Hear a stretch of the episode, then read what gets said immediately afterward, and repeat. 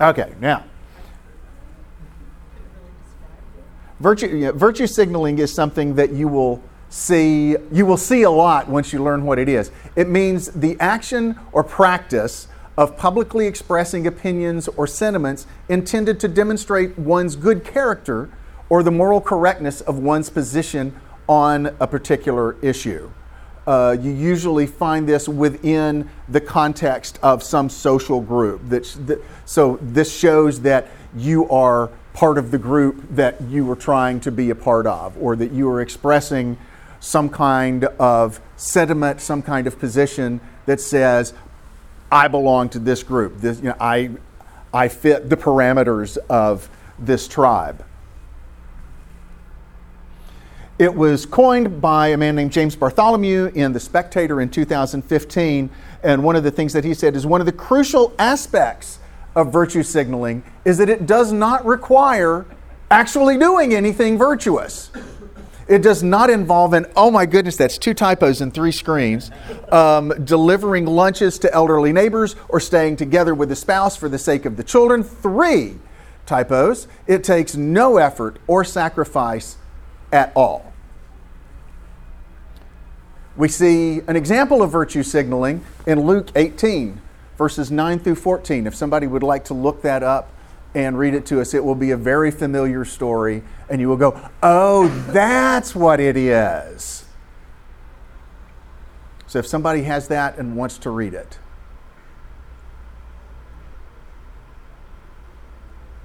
go.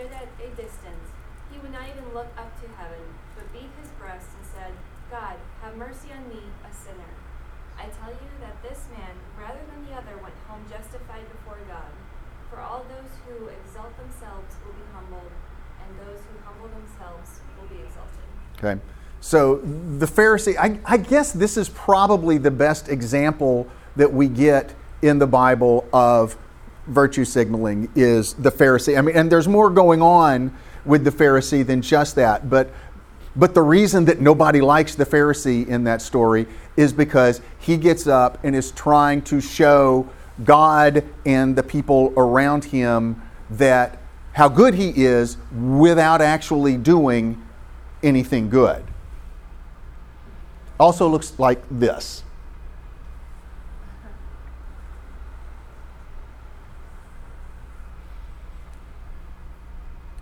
And it looks like this.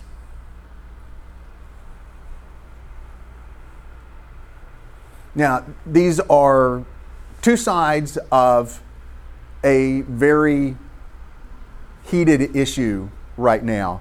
My point is not that either side is right or wrong, because I think we would all agree that it is perfectly it is a perfectly reasonable response to be horrified by the events in Florida this week. It is a perfectly suitable response to pray regarding the events in Florida this week. It is perfectly reasonable to want to have gun violence curbed. It is perfectly reasonable to introduce legislation to try to affect the changes that you want to see in society. The problem is, neither of these things actually do that.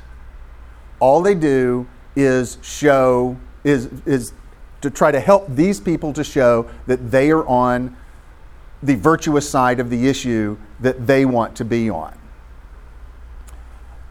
and it's it's it's a, and it's a little bit it's a little bit different with, with both of these people because I think I believe I believe both of them are um, representatives. I think one is a Democrat, one is a Republican, um, and they're kind of part of their job is to show people the stances that they take. So they're, they're, they're kind of stuck with having to do this sort of thing. But when we do it and don't do, and there's, there's no action that you see along with that, what good does that do?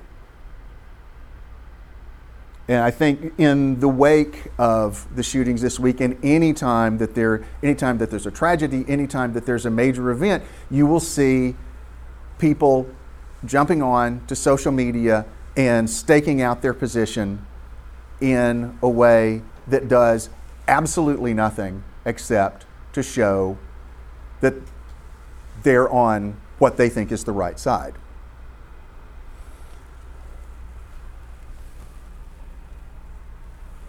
So, why do we do that? There are, a couple of, there are a couple of problems with virtue signaling. So, if somebody will take Matthew 6 1 and somebody will take James 2 14 through 16.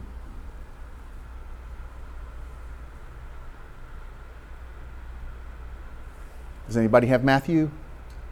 Okay.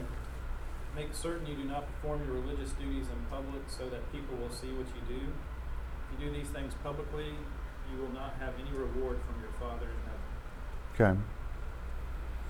So one of one of the things that the Bible says basically boils down to if if you're showing how good you are on social media, if you're showing the good works that you do on social media, that's all you get. You get that little rush of dopamine from telling everybody how good you are, and then the good that you do just evaporates. It's gone. There's nothing, there's nothing more permanent, there's nothing more eternal. You did it, you showed everybody. That's it. That's all the good. That's all the good that it does. It's done. Um, who's got James? Okay. Dear friends, do you think you'll get anywhere in this if you learn all the right words but never do anything? Does merely talking about faith indicate that a person really has it? For instance, you come upon an old friend dressed in rags and half starved and say, Good morning, friend, be clothed in Christ, be filled with the Holy Spirit, and walk off without providing so much as a coat or a cup of soup. Where does that get you? Isn't it obvious that God talk without God acts is outrageous nonsense? And that's the other side of it is that thoughts and prayers or being outraged to show that you are outraged about something, it's the new be warmed and filled. And if you're not if you are not warming and filling people, or or if the perception that you get is that you are somebody that is talking the game, but you can't be seen living the game, then it looks like an empty promise. No, no matter how much you're actually doing, if you're showing your stance publicly and those people are not seeing if you're if you're showing your stance publicly but you're doing your good privately as good as it is to do the good privately there's this disconnect that people aren't going to that people aren't going to see because there are there may be hundreds of people there may be thousands of people that see what you do on social media or see what you say on social media that have no way to see how you actually live out your life as well. I've got maybe something that might be an example of on non-social media life. Like back in the day, I, I used to remember a lot of people telling us to, uh, or suggesting that you might evangelize by going into a restaurant and over your meal praying loudly enough that other people are kind of a little bit bothered by it, right? Like, um, and then they will know that you're a Christian in the public square, right? Um, and I think that's that's almost exactly what Jesus says not to do in some of the passages right. you mentioned. He talks about like carrying a trumpet with you as you're doing your religious deeds, or you know, people praying loudly at the corners and stuff like that. Um, and and part of the problem is that it's it's very much proclaiming your your stance on something. I'm I'm part of this, you know, and, and other other Christians are impressed that you're so bold as to do this. But the people that are actually hearing you are not being helped by that. Right. You're not actually evangelizing them. You're just kind of like showing off or something. And I think that's what happens with a lot of this kind of social talk, where we call out another party for failing to do what we think they ought to do. We're not actually trying to convince them. We're not Right. actually doing anything to to convince them or to build bridges or to move people in our direction. We're just battling down like on this position and saying, I'm here and I'm good because of it. Yeah, exactly. And th- that made me think of one of my favorite uh, statements that I've read. And, and, and again, because I'm just thinking of this, I, I did not have a chance to, to track it down. I would love to be able to source this for you. Um, but I read, read an author several months ago that said that the value of a religion is judged by the benefit it has for the people who do not believe in it. And so when, when we're showing, if, if I'm showing something on social media to show that I belong to a particular group, that may do wonders for the group, does very little for the people who are not part of the group. Well, and I think that's a core biblical idea. That if you think about the Abrahamic calling, right? The the call of Abraham, he's part of this world of tribes, and God calls him to form a tribe that is not just going to be blessed inside itself, but is going to bless all nations, right? Right. That's the that's the mission. So, uh, you know, Paul references that as part of the core of the gospel in the New Testament. How are we blessing those who are not part of our tribe, rather than just how are we kind of delineating the tribe that we're part of? Yeah. So this is what it looks like to the rest of the world when when we do the thoughts and prayers thing. I saw this one is um, a check made out to um, a U.S. representative for the amount of thoughts and prayers. Says, since you and your colleagues in Congress seem to feel that this is the solution to mass murder, please accept this contribution. Signed, Fern Malilla. Uh, this is from a friend of mine who's an author and an atheist, and so we are constantly going back and forth uh, from our different perspectives. Uh, thoughts and prayers accomplish nothing. A little bit more pointed, um, and and this actually is the sort of thing that distresses me more because when when we do the when we say things like our thoughts and prayers are with you, but there's not the corresponding action, it makes our God look bad and ineffective. If thoughts and prayers are all you have to offer, I got news for you. Your God isn't listening. That's one of the nicer things that I saw said about God this week on social media because of the way that Christians respond. And then from somebody that most of you may have heard of, at least if you like Avengers movies, um, prayer, and, and this is, I think is beautiful. Prayers without accordant action are silent lies told to oneself, heard by no God, amounting to nothing. Action is the language of truth, the prayers of the saints. So, what can we do instead? First thing that I would say is just to stay silent. Because say, saying some of the things that we say to show that we care, I don't know that they accomplish anything other than to try to make us look good. But as we've seen, it ends up actually making us look bad. And when, when Facebook is blowing up with stuff like this, we're, our voices, in many cases, are not going to be missed if we're not contributing something to the conversation other than just our assent. We can focus on others rather than ourselves. Um, an example of this would be rather than saying how we feel about something, sharing uh, maybe a story like the story of Aaron Feis. Does anybody, does there, do you know who Aaron Feis is? He was the coach who basically sacrificed his life in the Florida shooting school. Yeah. He stood in front of students and basically took all the bullets that would have hit him. Yeah. And he died in the process. And so if if we're sharing a story about somebody else, that's sharing, sharing a story about Aaron Feis this week would have been focusing on the good works of somebody else rather than the good position of ourselves. It would it would show where we stood with on an issue, but it would be taking the focus off of us. And I think one of the one of the key things that I would like for us to get out of this class is learning how to take the focus off of ourselves on social media.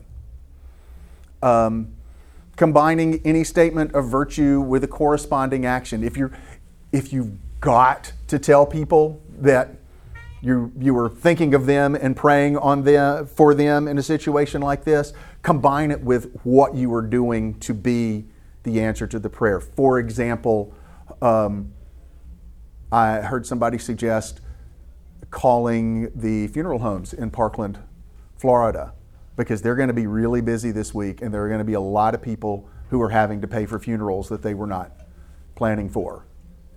So, saying our thoughts and prayers are with the people of Parkland, Florida. Eh, please join me in donating to this funeral home to help defray the expenses of the families that's it's a small thing. It doesn't necessarily go directly to the the big issue that everybody's talking about, but it is a way of saying, I'm praying, but I'm also looking for ways to be an answer to the prayer.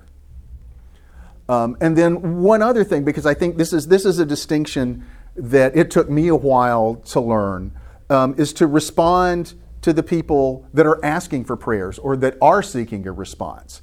Rather than just showing up and saying, I'm praying, you'll see a lot of times, if you scroll through your Facebook feed, you will see people asking for prayers. People saying, "Pray for me." My, you know, and, and it doesn't necessarily have to be about this issue. It may, it may be a family tragedy. It may be an illness, a crisis, a job search, whatever. But they will actively ask for prayers. And I think in a situation like that, it's perfectly legitimate to say, yes, I'm praying for you, to, to engage with them, to, to give them the response that they're looking for, because then you've got somebody that's looking for that. And knowing that they have friends throughout the country, throughout the world that are praying for them, that's a helpful thing. That's, that's an action in a way that just saying, I'm praying about this issue for strangers, for people that I don't know and just volunteering that information just is not. One thing I love about your the, the corresponding action thing is that it, your example of uh, looking to these funeral homes, right, is is explicitly taking like broadening the focus, mm-hmm. right? It's not just the snippet of it that's that's reported and talked about and argued over it's that there this tragedy actually is this big big thing right and to really engage it not just as a like bullet point political issue but as a real thing that happens to a lot of people and has these all these ramifications shows that kind of deep concern that is not really shown when you're just like oh i'm sorry sorry for your you know yeah. tragedy or whatever so I think that's a that can be a really positive thing to to highlight. I, I think that can really change the way we think about a lot of, of it. So, can anybody else think of other ways that you could do these things? Not again, not necessarily for Parkland, but just in general. Um, does anybody have any thoughts? Any other suggestions? Things that we may have missed in coming up with this list? George? This is something that occurs to me on the stay silent is I mean, I, I'm a, I avoid conflict at all costs in all areas of my life, especially on Facebook. But um, but at the same time, I've been influenced by people who. I have friends on both sides of like this issue, right. gun control and things like that, and and it's not. Um, I don't know. I I just see the other side of saying maybe there's a place to state your position especially like on gun control, where if there's gonna be legislation, we, we might have some influence on that. Um, So is there, is there a place for not staying silent if, if you really believe that this is an, an important issue and maybe you get sick of just sitting back and not saying anything? And like, this is, this is the last straw, I'm gonna say something. Yeah. Well, I, I think to, to your point, it kind of combines, but it goes to point number three is where you can say something, but if you want to, for example, try to affect the change of, of gun control, you can say, I'm outraged that my congressman isn't doing whatever. I am calling him. Here is his phone number. Please join me in calling and voicing your concern. So Mhm. at least then you're taking an action. You're not just expressing outrage, you're following it up with an action. So it's not just making a blanket statement, but there is a, there's a corresponding action that you can apply. And Yeah. Would be something to do on that side of the issue. Yeah, and, and, and I would not say, and, and I'm not saying that, that staying silent is always the option, but staying silent is often an option that Is there- people should think of on Facebook more than they actually do. Um, and and it and it is it is very it's very difficult on heated topics to have meaningful conversations on Facebook. Um, or even worse on Twitter or Reddit or um, and rather than rather than being just another voice if it, it, it, it's kind of one of those things it, it, it, it's- it's very sim the- the way i think the way we feel about these things on facebook is very similar to the way that we feel when um, somebody gets diagnosed with cancer or somebody loses a family member and you just don't know what to say. And sometimes sometimes staying silent is an option there um, as opposed to going to them and saying god has a plan for this um, and thoughts and prayers is kind of the new god had a purpose for taking your baby um, so I, I mean, it, it- I mean, it, it, it really, it really. I mean, that's that's how that's how non-Christians hear that now. Non-Christians hear that the same as well. He's, you know, your your son is in a better place right now, which we would never dream of going to somebody that experienced that tragedy this week and saying. Um, but yeah, I mean, there there there there are ways to speak up, um, but this is this is one that we should maybe consider more. To me, I'm kind of looking at it and saying staying silent is a way of first do no harm. Right. Because there's a lot of uh, posts that I see from people trying to express faith, and they, they just come across ugly. They could be mean. There's almost a viciousness tone of attacking someone who's attacking your faith. Right. You know, like they go back and forth, and it's like, eh, this is not. I don't know. Yeah, Well, and, and I would say, especially if, if somebody is attacking your faith, um, one of the things that I've learned, I was I was having a conversation with somebody about this just last night. Um, it is almost never a good idea to respond to somebody to, to respond to an accusation directly on social media. There's almost no way for that to work.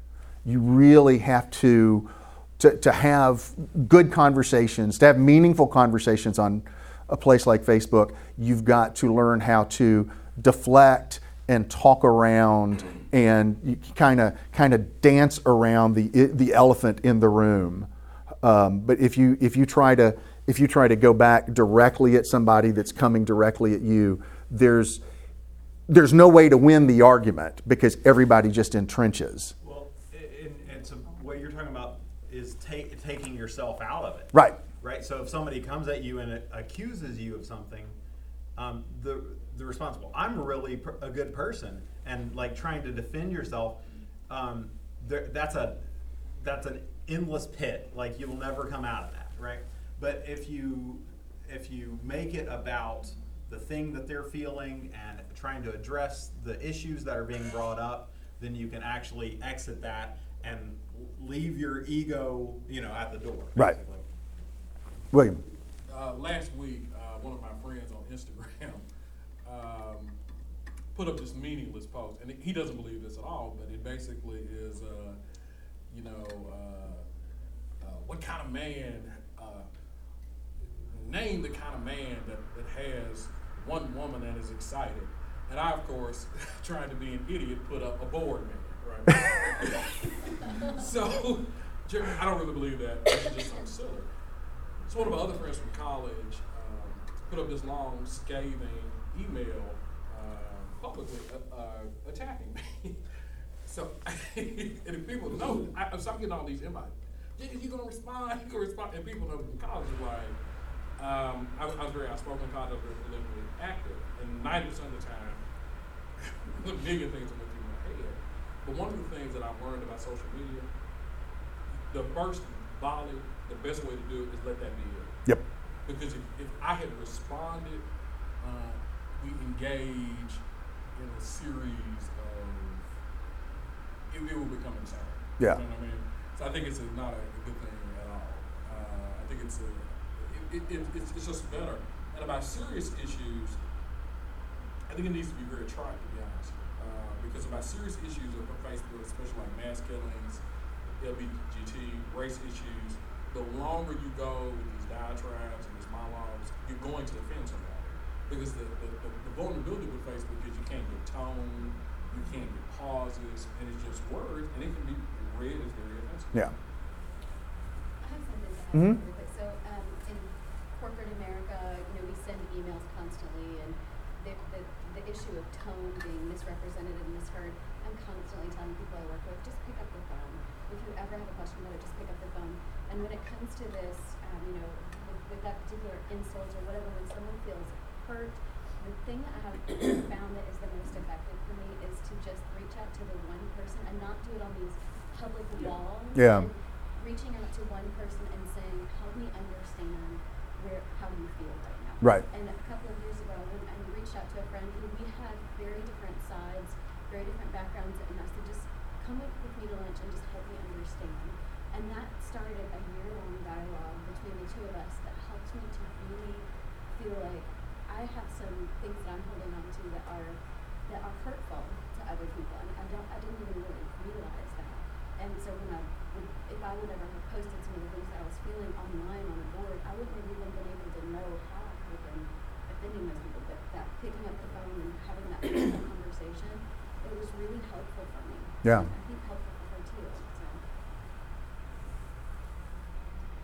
So let's look a little bit at the psychology of social media and how all of this works.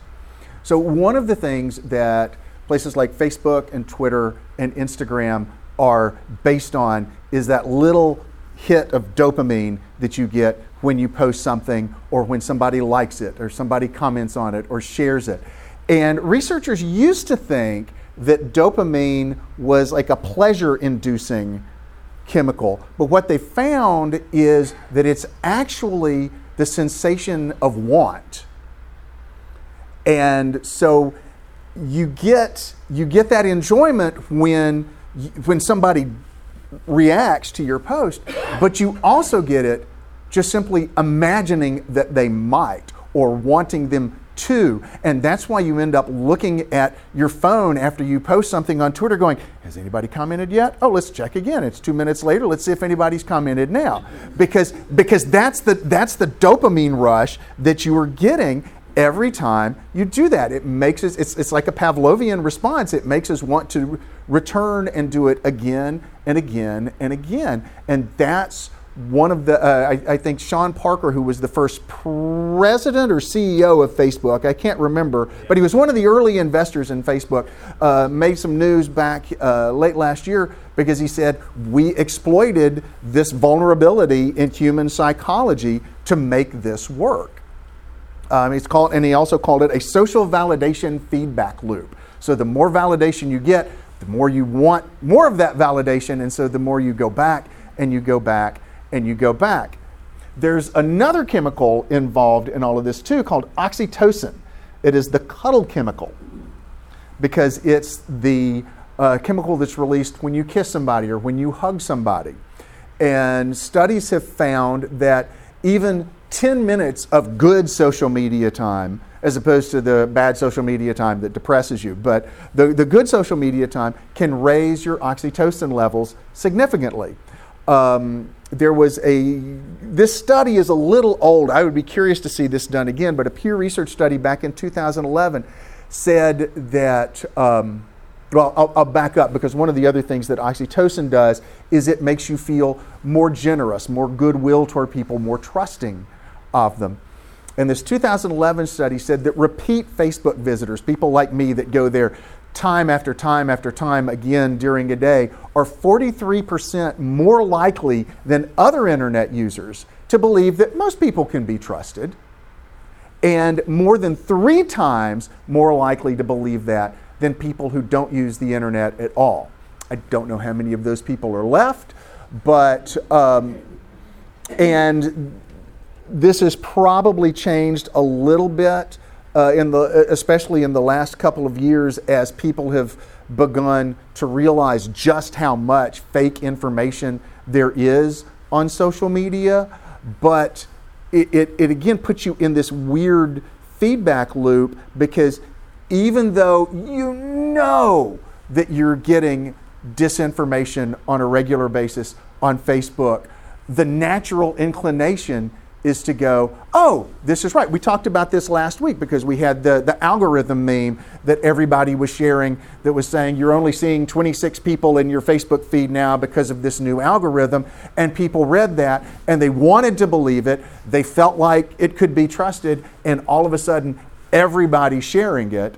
Um, that's, that's what's going on. And so it, ma- it makes it very hard because you, you, you want to believe the things that your friends are telling you. You want to believe the news that you're seeing is real. Um, if something plays to your personal belief system, you want to believe that that's real. But even when you know, even when you know it isn't, you're likely there's still a part of you going, oh, they, they, they can be trusted. And, and part of that is just being in that environment. Conversational analysts estimate that 30 to 40 percent of human speech consists of people talking about themselves. But there's at least one estimate that if when you go on Facebook, that percentage increases to 80 percent.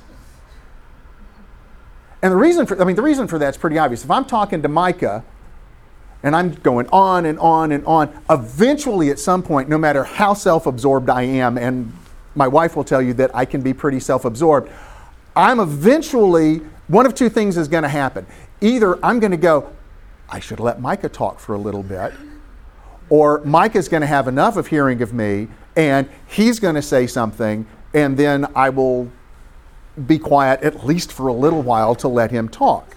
So theoretically, at least 50 50 is going to be in a conversation, it's going to be about each of us. But, but Micah, Micah goes away when I'm on social media. When I'm, social, when I'm on social media, even if I'm thinking of other people, there's nobody else there. I'm essentially talking to myself. If I'm talking to myself, who am I going to be talking about? I'm going to be talking about me. And so when we go on social media, the natural inclination is to say what's going on with us, what we're thinking, what we believe. It is it's seen, I mean, and it was billed as a medium of self-expression. This is where you can talk about who you are and what you do and what you like. And so we go from talking about ourselves 30% of the time to talking about 80%, talking about ourselves 80% of the time. And that's one of social media's first big traps. Because what makes us feel bad when we're on social media is when we make it all about ourselves. If we are, what, what the studies have shown is that if we go on and we're scrolling through Instagram and scrolling through Instagram and we're just looking at everybody's great pictures of their vacations and their legs and their sunsets and you know what what you know and their food we're you know we just we see all of that we're not doing anything except just looking at all this great time everybody else has had and we end up feeling worse than we did when we started um, if all we're doing is scrolling or reading on or clicking on links, we feel worse. And one of the reasons that we feel worse is because we are thinking about ourselves and we are seeing everybody else at their best while we know the worst about ourselves. So this is and this is this is a two-pronged thing because we got to see ourselves on both sides of this because we have to recognize that when we are looking at what all the great things that everybody else is doing and all the fun that they're having and all the things that we are missing out on, we have to recognize that that we're looking at a very carefully curated version of them and we know everything about us. And so we've got to look at that, but we also have to remember when we are the people posting the vacations and the food shots and the puppies and our, you know, how great our kids did and all the fun that we're having, that other people are looking at us, and if all we're showing them is this perfect front, then we're, we're setting them up to feel as bad about themselves as we feel when somebody else is having more fun than we are. One of the other dangers of um, just talking about ourselves on social media is that we feel like we have to be, or at least present ourselves to be, perfect, which is something that churches have dealt with forever. I mean, you've you know, you've all been in conversations about people coming to church and having to look perfect and having to act perfect. And as bad as it can be at church, it's way worse on Facebook. Are you? Yeah, I was going to say, speaking of that, so uh, one of the reasons that I put uh, my daughter on Facebook is to preserve it for posterity. posterity. So recently, Kyrie did this program in school. She got the opportunity to be a doctor. Uh, she really misbehaved on one of the videos, but was perfect on the other two. And it was just fantastic, right? So I was in a store, and a guy walked up to me who, whose life I've always looked at him like, man, he's the man. God, I wish I had his life and, and he, he's a businessman now, and uh, he, he travels the world. He does all these incredible things, and I'm still like, man, you the man. And he walked up to me and he said, Jake, I tell you something, man. God, I would kill to be you. And I'm thinking, I'm, I'm, I'm, getting punked here, right? Because he's the man, you know, and he doesn't have any children. Yeah. And he said, he said, man, I saw the thing you put up about a car, man. It was really beautiful, man, you know. And um, God, it's just, it's just incredible. And normally, I would say, oh, how was your trip to Aruba though? uh, and I, when I, I, when he walked away, I was like, wow, this is really amazing. Because from outside looking in, if you look at just something simple like a Kyrie clown and a misbehaving at the school thing, for him that was really important. Yeah. Whereas with me, I'm looking at this guy meeting all these people. He's going all over the world. He's showing off his cars. I'm like, man, that's that's everything. So when I look at his situation, I'm like, man, I feel so inadequate. But when he looks at the things that I'm doing with my daughter, he feels inadequate. So I think it's really all a matter of perspective. Yep. Exactly. I wonder, um, I mean, it's very important, I think, for us to realize that are we not to a place where everybody knows this now? I don't know. Maybe maybe I'm just talking for myself, but we, we you know we went to Italy last fall for the whole semester, and every weekend we traveled. And I put all the pictures on Facebook, yeah. and I had friends saying, "I had to quit looking at your Facebook because you have." but I knew that I took that picture right after you know my wife and I had been in a big fight because I had given us 20 minutes out of the way because I didn't read the map right or whatever, or didn't follow it. I mean, there's all these fights that happen that don't show up on the Facebook right. feed. But I know that. Right. And so when I'm putting it on Facebook, I, you know, I'm like, people are going to see this and think what a great time we're having, not seeing all the backstory of how we got there and everything. Yeah. Uh, and so I always I tell myself that, and I've had experiences where, especially, and this may just be me, but there's couples that I know who I know their marriage is struggling, and I see on Facebook like on the anniversary a really long how great their spouse is, and then they get divorced a month later, and I'm like, I know that a lot of these Facebook posts aren't real. Yeah. So I don't. Are we to a place where we kind of know that? Well, we, we know it and we don't know it. Yeah. This is a thing with like you know you think about magazines and whatever. Everybody knows that money and fame and like all this stuff doesn't make you happy, right? Um, and but we still buy the things yeah. that look like yeah. that, right? Like it still works in advertising, and everybody knows that the covers of magazines are, are you know photoshopped, but But they still want the thigh gap. yeah, it's still yeah, it's still how it changes how we think about it and how we feel, even though we know it's not really accurate. Right. We're just gonna give it a shot.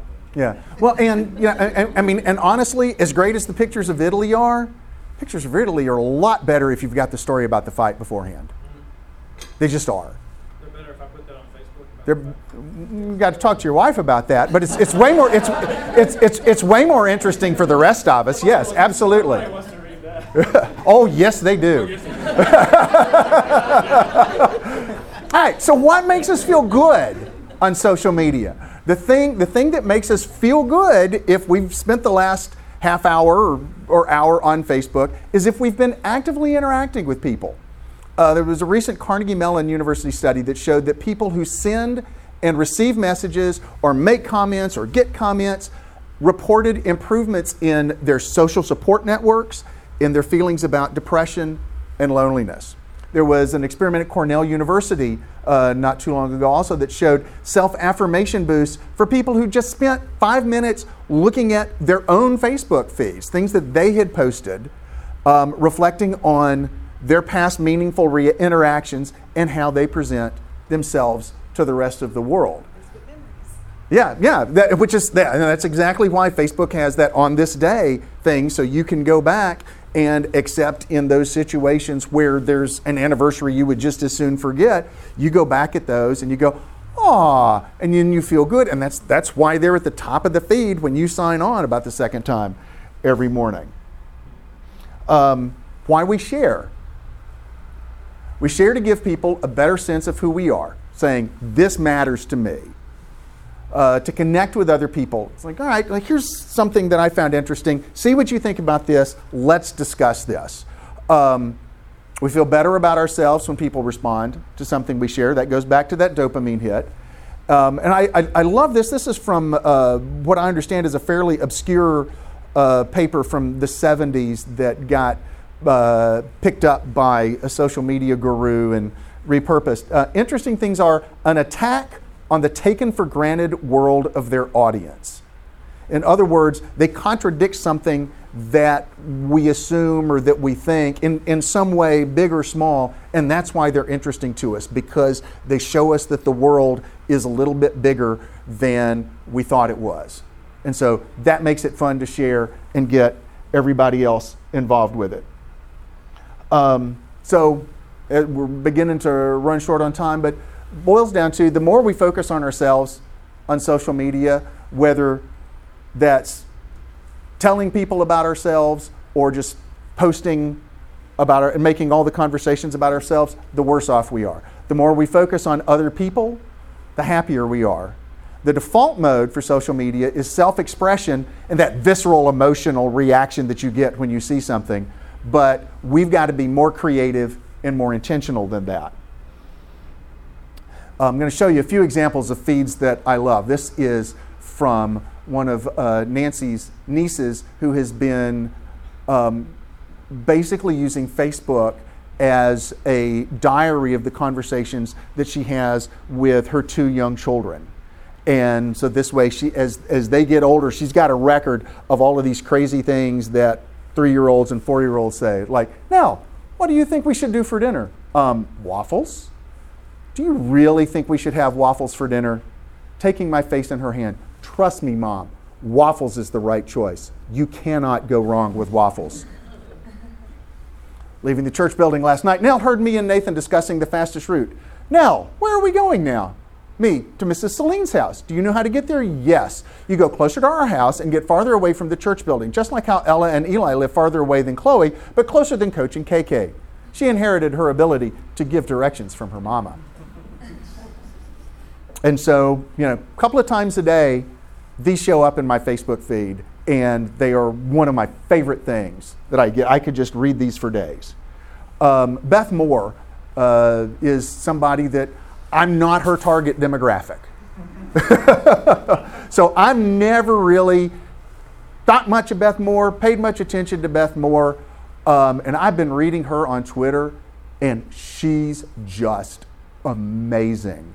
Um, she uses the wisdom that she has to really speak to culture in, in a very pointed, but not a very direct, not, not, not, a, not a directly confrontational or accusatory way. But she's also going to weigh in on This Is Us. Um, but I, I, mean, and I love stuff like this. Uh, I'm, I'm not much for affirmational thoughts, but I love stuff like this. Based on my personal experience and observation, load these many years, um, to not present ourselves piously like we've got this thing exemplarily. I knew I should have. Let me, see if, let me, let me see if I can get that word. That I can't because I don't know how to use this thing well. Um, but anyway, but not if, but when stuff falls apart, maybe we're exposed as being a momentary fool, but not a long term fraud. Um, this is a great thread on surviving Twitter. This actually continues, but we don't have to agree with people to like them. I like lots of people I disagree with. Couldn't have even survived marriage otherwise. We don't have to agree with people to learn from them. Uh, in fact, I would posit that we don't really learn from anybody we agree with um, because as much as we're wrong, if we're agreeing with them, there's a good chance they're wrong too. Um, we don't have to agree on all things to agree on some things. And this kind of continues. This is great for keeping your mind together on Twitter. Um, another one, uh, this, is, this is a friend of mine in Kansas City who lost his, uh, had to put down his dog of like 14 years uh, a few months ago. And since then, his Instagram feed, once or twice a day, he does a random good dog series. And so he just sees a dog, takes a picture of the dog, tells a little story about the dog or its owners. This dog was outside the uh, Springsteen on Broadway uh, that he went before he went in. And here's a dog that um, his mom carries him everywhere, hoping that um, he will stay a puppy forever. um, and it's it's his way of working through his grief, but it's always good to see a random good dog. Um, Tony Reinke, uh, don't know a lot about him, but I've, been, I've read his book recently 12 Ways Your Phone is Changing You. Um, and I love this. For our online networks, we become filters, salt and light, as an act of love in what we publish, share, and like. We refuse to be brainless carriers of the most recent viral meme. Instead, we live as Christians offering dialogical resistance, which means that we filter the messages of the world through our individual discernment and then share online through a robust theology of reality, possibility, and meaning in God. And so, out of everything that we've talked about today, this is, this is what I would end up going for. And we're running over. So, thank you very much.